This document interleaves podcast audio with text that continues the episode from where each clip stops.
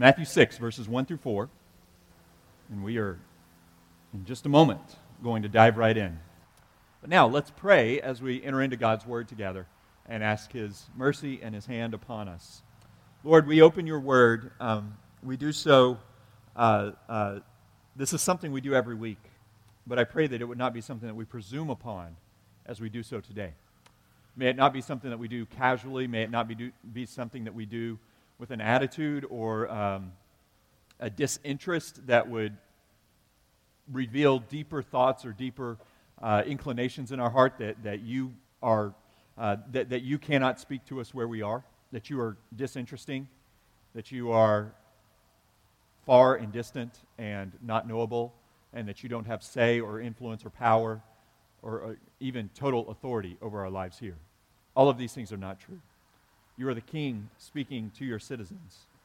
And by your Spirit, your word addresses us with an authority and with a precision that we cannot muster and nobody can muster apart from your word and your power and the work of your Spirit as we gather together. And so, Lord, we pray this all in Christ's name. Amen. When I was a school aged child, uh, I was welcomed into, at one point, a world that was entirely uncommon, a world that was t- entirely foreign to me. And that world was the world of daytime TV when I was homesick from school. You see, one day I was not feeling well, and so I stayed home sick, and uh, I, this was before iPads and iPhones and all of that, and so the ways in which a student would entertain themselves when they were homesick from school were uh, few and far between. It was uh, TV or video games, or, I mean, if you read a book, that kind of thing. But um, I one day was uh, deciding to, as, as, I was homesick, I turned on uh, The Price is Right, hosted by uh, Bob Barker back in the day. Many of you might remember that. And I realized something was odd as I watched it. Not the show itself, but just kind of the whole TV viewing experience. And as time wore on, I'm not the quickest person at picking things up sometimes, but as time wore on, it started to set into me and that was that this was just different than the TV shows I normally watched at other times during the day or in the evening or on the weekend, the cartoons and all that. And the thing that made it all different, The Price is Right itself was a strange show, or I, I found it quite fascinating and enjoyed it actually. But the commercials were what was so interesting. I saw commercials I had never seen before. I saw commercials about converting your money into silver or gold. I saw commercials about, hey, are you feeling as if your body is aging and aching. Is this part of your body hurting? Or is this part, here, here's a medicine, here's an ointment or a cream. And all that I started to realize was the target audience for daytime TV, like The Price is Right, is far different than the target audience for Steven's cartoons on Saturday morning. And that's not just for children watching TV shows that maybe grandpa and grandma watch. But parents, grandparents today, have you ever tried to watch anything your kids watch? You ever tried to listen to music that your kids or grandkids listen to? You probably can't even pronounce the names of some of these musicians. You try to play the latest game on wherever games are played computers, iPhones, whatever the case is, social media. You try to follow the latest crazes on TikTok, Instagram, Snapchat, Facebook, Twitter, uh, whatever ones I'm missing. Some of those are words you have never heard before in your life until I just said them. And some of you teenagers today even will probably hear me say those things and think, wow, you're out of touch, man. We're not on those anymore. There's new ones. We all have worlds around us that we're not familiar with. We enter into those worlds and we get disoriented. We lose all senses of awareness. Well, that's what we see in Matthew chapter 6, verses 1 to 4. We're going to see Jesus as he continues to make his way through his Sermon on the Mount. He speaks to things that are familiar, like you're watching the TV show, but it's a different experience. He speaks to things that are familiar with his audience, like today, giving to the needy, and yet he brings them into an experience of it or an understanding of it that is far different than that which his audience actually knew. So let's read this together Matthew 6, 1 through 4. And what I think this shows us is that when we give to the needy, what Jesus is holding up before us is when we give to the needy, we should do so in a manner that seeks not the praise of man, but the pleasure of God. Look at this as I read Matthew 6, 1 through 4. Jesus says, Beware of practicing your righteousness before other people in order to be seen by them, for then you will have no reward from your Father who is in heaven. Thus, when you give to the needy, sound no trumpet before you as the hypocrites do in their synagogues and in the streets, that they may be praised by others. Truly, I say to you, they have their reward. But when you give to the needy, do not let your left hand know what your right hand is doing, so that your giving may be in secret, and your Father who sees in secret will reward you. When we give to the needy, we should do so in a manner that seeks not the praise of man, but the pleasure of God. As we enter into this section of the Sermon on the Mount, we're going to see Jesus this week and the next two weeks to come, Lord willing, address three things that religious, spiritual, church going people do, and even do rightly. Commendable things, spiritually mature things and yet he's going to turn them around and say, let's check the heart behind why we do them. So he's going to address our giving to the needy. He's going to address next week how we pray. And he's going to teach us how to pray. And then the following week, he's going to address fasting. So these are not things that are outside the bounds of what are good and, and, and, and, and gifts for the people of God in order to enjoy communion with God. He's going to say these are good, but let's make sure the heart behind them is good. So maybe the first thing to ask as we start to unpack this passage, as you start to look into God's Word and Jesus starts to address what we perceive to be our service to Him, today specifically through our giving to the needy, but more broadly spread out in whatever you think of how you uh, uh, uh, serve or make, make offering to God or, or whatever you think in your life, I give to God what I think He wants of me as you do that, allow Jesus to ask, What is the heart behind it? Allow Jesus to poke and to prod things like motivations and things like goals for what you hope to receive from that. And in this, we're going to see a warning from Jesus about prideful self righteousness. And then self righteous giving that leads to hollow praise, but then self forgetting giving that invites the pleasure of God our Father. Look at this warning about prideful self righteousness in verse 1. Jesus says, Beware of practicing your righteousness before other people in order to be seen by them, for then you will have no reward from your Father who is in heaven. So, a key thing for us to grasp as we read this, Jesus laying this out for not only giving, but prayer and fasting to come, he lays out kind of this thesis statement in verse 1. He says, Beware of practicing your righteousness before other people in order to be seen by them. So he's saying, Yeah, you're doing righteousness, but beware of doing it in front of other people so that you may be seen by them. And now catch this second part of this, the latter part of verse 1, that helps us to understand what Jesus is getting at here. He's not just saying don't be prideful, he's saying don't be prideful because I'm more concerned for your good than you are. Look at this at the end of verse 1. He says, For then you will have no reward from your Father who is in heaven. This latter part of verse 1, uh, speaking of rewards, is actually referenced not only in verse 1, but in the, sec- in the last part of verse 2 and verse 4. Just look at that. Uh, uh, verse uh, 2, he says, Truly I say to you, they have received their reward. And then the end of verse 4, and your Father who sees in secret will reward you. So Jesus is now saying, let's get to not the action, but the rewards that are being sought.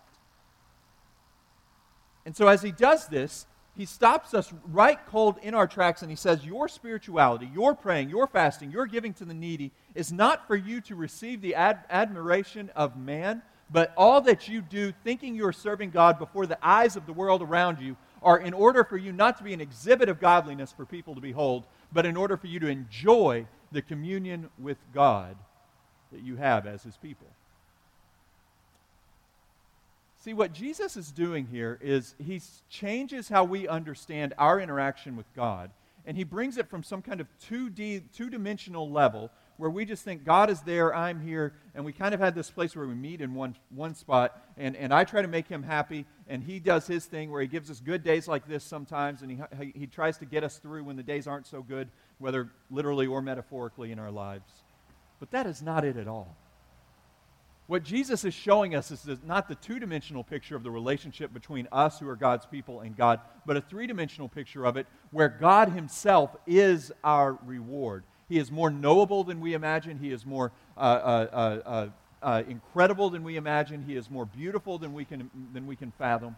He is the God who is truly with us, and He is the God who wants us to find in Him and in Him alone the deepest satisfaction that our hearts might long for. And here Jesus is going to show us how this happens. God is not a being to know about, He is a treasure to be prized and adored from the deepest recesses of our hearts.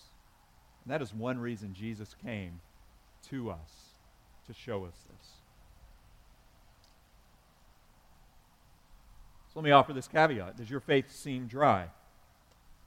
It may seem dry because you are trying to fill it with the empty vats, with the bitter water the pleasure of other people who might see this faith on display.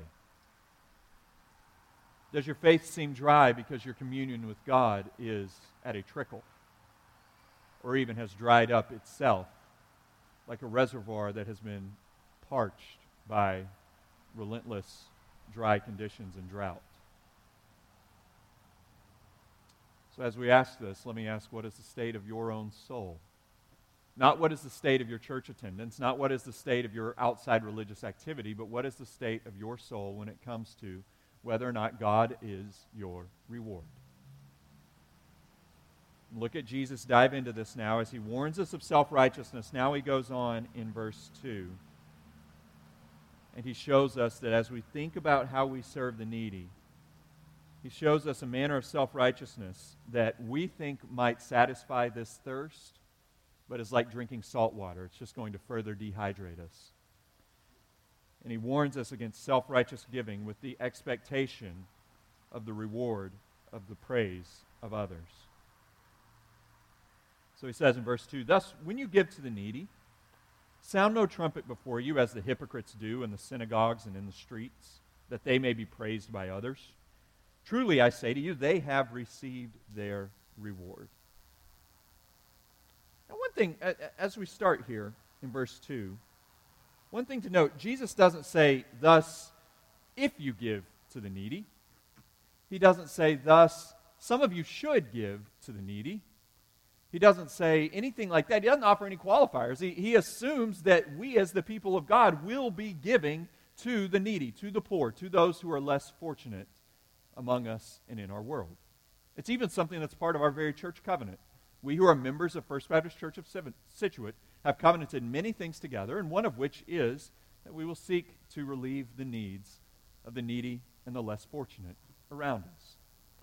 And so, this is something that we, as the people of God, recognize ought to be a part of our regular life together. But it's also something that Jesus, as he lays it out here for us, this is not an exhortation to give to the needy.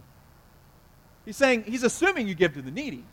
But he, this is an exhortation of how we give to the needy, of the work going on underneath the surface as the machinery of our hearts do the work of giving to those who are in need.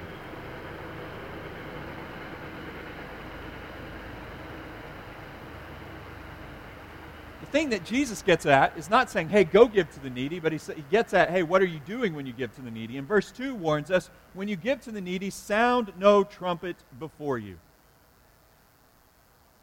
You ever heard the phrase, don't toot your own horn? You realize that is where this comes from. I'm not exaggerating here. That is where this comes from. I don't know. We, we, there's not exact evidence one way or another as to whether or not this was something that religious people were, were actually doing, or if Jesus was kind of speaking with hyperbole here and, and exaggerating a bit for the sake of making the point.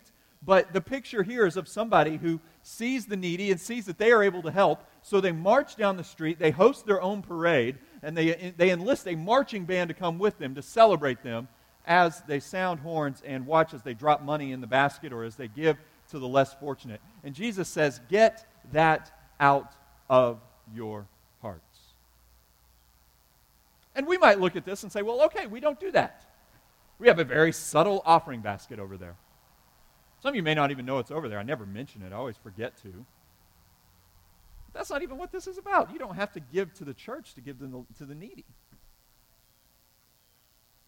The Lord brings people in our lives, in our workplaces, in our neighborhoods, in our interactions with those around us. That He brings across our paths, not in order that we might toot our own horns, but in order that we might be agents of His mercy to those who need it in a tangible, very real way at that time.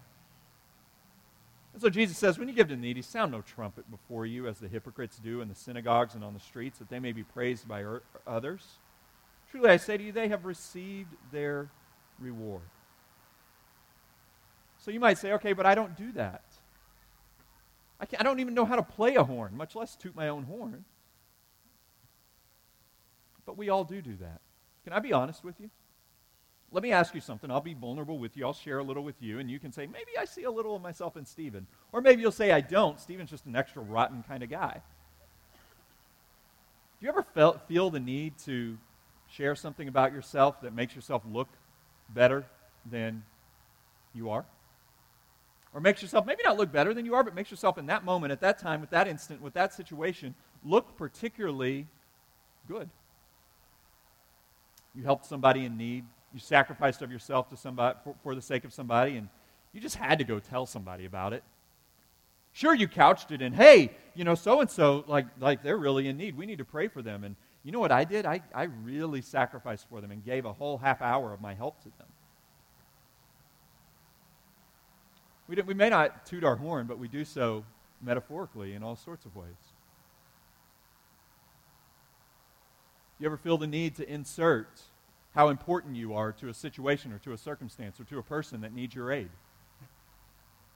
You know that you have aid, you know you have assistance, you know, have, you, know you have gifts, you know you, you have ways of caring for others that you can offer to them and that they alone, that, that you alone perhaps can give them. And so, in a strange sense, you get a sense of prideful self worth that you are the answer to their prayers. And it makes you feel good. Maybe I'm the only one. Or maybe we all ought to consider our own hearts and how we like to be valued and praised by others when we feel strong and they feel weak. We'll get to that a little more in a moment. When you tell stories, are you often the heroes of the story?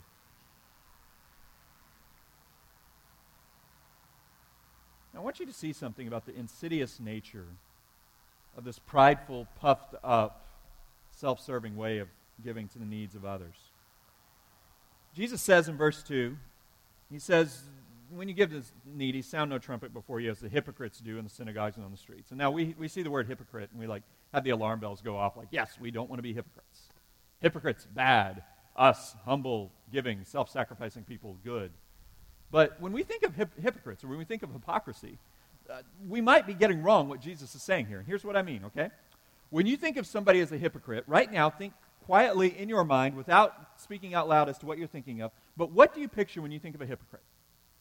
If you're like me, you think of somebody who says, You go do this in order to make yourself holy, in order to appear righteous before God. And it'd be like if I was telling you all to go do something, like give to the needy, and then I never gave to the needy. A hypocrite that we think of is somebody who says, go do this thing, but they don't do it themselves. They act a certain way, they talk a certain way in, in Sunday worship or in Bible study, and they look a certain way, but then whenever things calm down, that's not who they are. But that is not what Jesus is getting at here. The issue isn't the, those who are in, in, the synagogues and on the streets who are telling everybody, hey, go give to the poor, but then they aren't. They're the ones who are giving to the poor, doing the good thing, but they're tooting their own horn. So, this is a more insidious nature of hypocrisy, and here's what it is it's this insidious, this, this dangerous, this, this disastrous to the soul form of hypocrisy, where this word hypocrite actually comes from an original Greek word of the time that describes somebody who is an actor, who wears a mask on stage, and they're putting on a performance, okay? And so Jesus says, do not be like the hypocrites who put on the mask, who do the performance, who, who, who then are, are so enmeshed in this performance of thinking themselves righteous and living off of the, the applause of others that they get so blinded and they blur the lines between reality and performance to the point that the praise of others and the visible action of their service to others blinds them to their real spiritual state. The hypocrite here is not the person who is saying, do this, and, and that, but they don't do it themselves. It's the person who is doing the good, the giving to the needy, and yet they are blinded to the fact that they are doing it for all the wrong reasons. That is the hypocrisy that Jesus is getting at here. And the warning for us is a warning that causes us to see maybe I have been d- giving to the needy. Maybe I have been caring for those who are less fortunate than me. Maybe I have been sacrificing of myself greatly for whatever reason for others. And the whole time I have thought myself to be spiritually mature because of these actions. And yet I have actually been living in the lie of my own self righteousness. That is the warning that Jesus gives us here.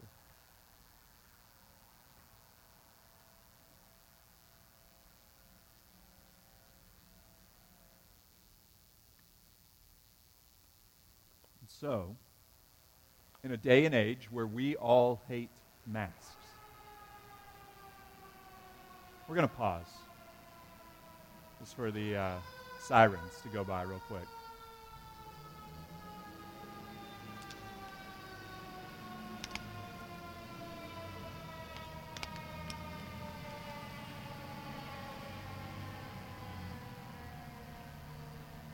In a day and age where we all hate masks, where we go to the grocery store or the pharmacy, and the immediate moment we walk out of there, we rip the mask off of our face and like do the breathe, like, ooh, We didn't know how much longer we could go on. We, we had that mask on for a whole 12 minutes. In a day and age where we hate masks, maybe a good spiritual exercise for all of us was, would be to, as we put on our mask and take our mask off as we go about our business in life, to ask ourselves how much or how given might I be to being a hypocrite who wears a mask of spiritual maturity to the point that I blind myself and I'm just acting before the world and even before my own self. The way you know you're acting is does your heart get puffed up and prideful because of the work you're doing for others? Prideful in self importance and self celebration? Or does your heart just graciously, gently desire to care for the needs of those that God has brought around you? Now, we don't just go from self exalting, seeking the praise of men, but we move on now to self forgetting giving, to that which Jesus holds up for us, to the self forgetting giving to the needy that basks in the pleasure of God our Father. So Jesus says, those who give to the needy uh, uh, to toot their own horn at the end of verse 2, they have received their reward. And that reward is pitiful when compared to the rewards of God. It's a reward where they get the empty praise of man that lasts for a few moments and then dries up. Jesus says, verse 3 But when you give to the needy, do not let your left hand know what your right hand is doing. That's just an illustration here. This is a, a, a, an illustration here where you're, you're giving to the needy, you're, you're serving the needs of those around you, is, is so, is, is so uh, uncelebrated by you that, that even, even metaphorically, you, you serve and you give with your right hand and your left hand is, that is so close to you and is so tied up with you, they don't even know. Anonymity of meeting the needs of others is a beautiful thing and you know why that is the case. Sometimes anonymity just can't, it, it, it can't be achieved, all right? You have to give of yourself to go get somebody's medicine or to drive them to the doctor or something, you're not going to put on a mask and drive them there so they don't know who's doing it for them. Not that. But anonymity that seeks not the praise of myself, but seeks the sanctification of my soul is a beautiful thing. And let me give you five reasons why I believe this to be the case. So Jesus says, Give to the needy, let not your left hand know what your right hand is doing, so that your giving may be in secret. Why is it good that our giving be in, be in secret? Here are five reasons why. First, it protects us from seeking the pride of adoration of men. It protects us from seeking the pride of being adored, being celebrated by those around us. Second, when we seek to give to others without seeking our own gain, it sanctifies our hearts in order that we might be mindful of the fact that we are simply vessels of God's goodness flowing through us to others. And so, as I give to the needs of others, and I don't toot my own horn about it, I recognize that I am only able to give because of what God has given to me. Therefore, I can give to them only recognizing that, hey, I'm a recipient of His grace, and there is nothing about me and, and this situation that deserves any praise above God who has blessed me in order to give. Third, this allows the recipient of that gift, of that care, of that sacrifice on our part, of, of, that, of that mercy that we show that person, it allows them to praise God and not us. When they don't know where the gift has come from, when they don't know where the mercy and, and the goodness that God has tangibly given to them to pay the rent that month, to buy the groceries that month, when they don't know where that has come from, that keeps them from being able to say, oh, look at so and so, isn't he a great guy? But it says, I don't know where it came from, but God is good.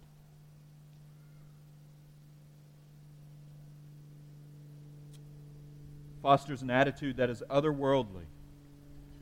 And it fosters a testimony to the world of the goodness of God, to a world that seeks to lift up the goodness of one another. And we want to celebrate that which is good and virtuous and right. Don't get me wrong. But when we intentionally don't seek the praise of those around us, when we do good, this is an attitude that is entirely otherworldly in a world that seeks to pat itself on the back and does good hoping that others notice. And then lastly, it deepens our own communion with God. Jesus concludes in verse 4. He says, And your Father who sees in secret will reward you. So when you give to the needy, when you sacrifice of yourself for the sake of the care of others, Jesus says it's good to be selfish. It's good to be selfish. It's good to say, What's in it for me?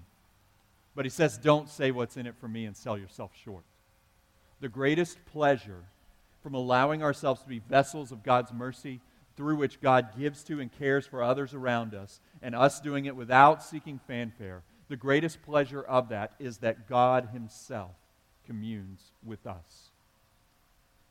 We enjoy a fellowship, a relationship with Him, an intimacy with Him that cannot be found when we are intoxicated on the praise of those around us. part of the way in which this intimacy with God is known is something that we've seen throughout this passage that I haven't pointed out to you yet. But before I point it out to you, I want to ask you something. Going back to myself and the illustration that I talked about, how sometimes I am the biggest one to toot my own horn. And I'm going to say some of us are the biggest ones to toot our own horns as well, okay?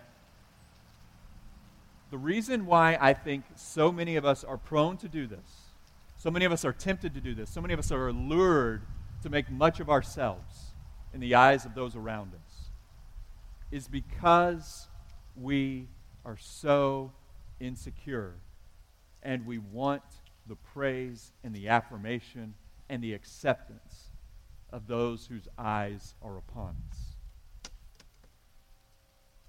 We want to tell them how good we are, that they may say to us, Yes, you are good.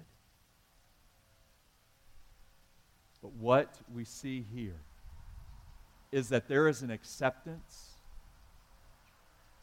there is a, a, a relationship, a security, a communion with God Himself, an affirmation that is found in God Himself that is far greater than any earthly affirmation any of us can have. And so perhaps you feel, as you enter in today, you feel as if there's this insecurity that you carry in which you have to find the acceptance of others. And I don't say that in a, in a way of beating you up. That's something I carry. That's something many of us, a lot of us carry. But what Jesus holds up before us is that we can let that go and we can enjoy this communion with God. And we see why here, because verse 4, look at how he describes God. And your Father who sees in secret will reward you. The communion we have with God is not one we earn by our actions, but one that is born by the fact that He is our good Father who has created us, and not only who has created us, but who has adopted us into His family. So He is not the God who is distant, He is the God who is near. And He is the God who has brought us from being orphans who were away from Him to being adopted children of His, where we enjoy the constant pleasure and smile of the Father upon us no matter what we do. God's eyes upon us and His mercy towards us are something that we who are the children of God never have to worry that we will lose. Many of you who are parents, you know this. You know that there is nothing that your children could do that could cause you to love them any more or to love them any less. As the tree, as, as the leaves fall, let that be a reminder to you of the mercy of God that is constantly being showered upon his children. so may I urge you. Jesus warns us to give and to give rightly but to give in a manner that is aware of the fact that we are children of God. And to give in a manner in which we know that as we are used by our Father to care for His world that is in need and His other children that are in need, that we enjoy a communion with Him as we are vessels of His mercy not shining the spotlight on ourselves, but shining the spotlight on Him. So let me close by asking Are you a child of God? Not have you been created by Him, but have you been adopted into His family? One way to know that is to investigate your heart. And to investigate your heart and say, okay, is this a test that I would pass where I am quite prideful? The answer is none of us pass it. And so the next question to ask is Am I his child because I've acknowledged that I do not pass this test, but I am counting on his mercy that has been lavished upon me through Jesus Christ, who he himself bore in his cross the penalty for my sin, for my arrogance, for my pride, and he himself, the Son of God who knew no sin, became sin that we might become sons and daughters of God and our sin be wiped out entirely and wiped from the record. That our God may make us his own, not through anything of our own, but through his sending his Son and him adopting us as sons and daughters. If you would like to know more about what it means to truly be a son or daughter of God, that you might know him as Father, that you might know and commune with him in his mercy and in his grace. I would love to speak with you at the conclusion of our service. I'd love to share with you more about this. I'd love to share with you even how the Lord did it in my own life. Would you come drink from the mercy of God? Would you acknowledge your neediness? the whole situation here, we've been talking about this, presuming that we are the ones who have abundance and we help the needy. And that's true, that's what Jesus is addressing here. But we who are in a sense of abundance where we might could help the needy, we're only going to fully realize this and fully embrace this when we recognize that we are the needy and that God, in His abundant grace, has first helped us. Let's give praise to His name, to our Father through Jesus Christ the Son, who has made us sons and daughters. Would you pray with me? Oh God, you are our Father. We are your sons and daughters. And so, Lord, we pray that you would make us a people of, of great generosity, but never let our generosity outpace our selflessness. Lord, may our humility, may our awareness of and, and rejection of prideful tendencies, may they, these far outrun anything that we would do where we would seek our own praise. And so, Lord, make us an abundantly generous people. Help us to know one another more, to be aware of needs, and to be able to care for one another all the more. But, Lord, help our humility and our communion with you to run first, to lead the way, to plow the road of our generosity. We may never do so for pats on the back, but then we may do so because the smile of our Father already rests upon us. And we pray this in Christ's name. Amen.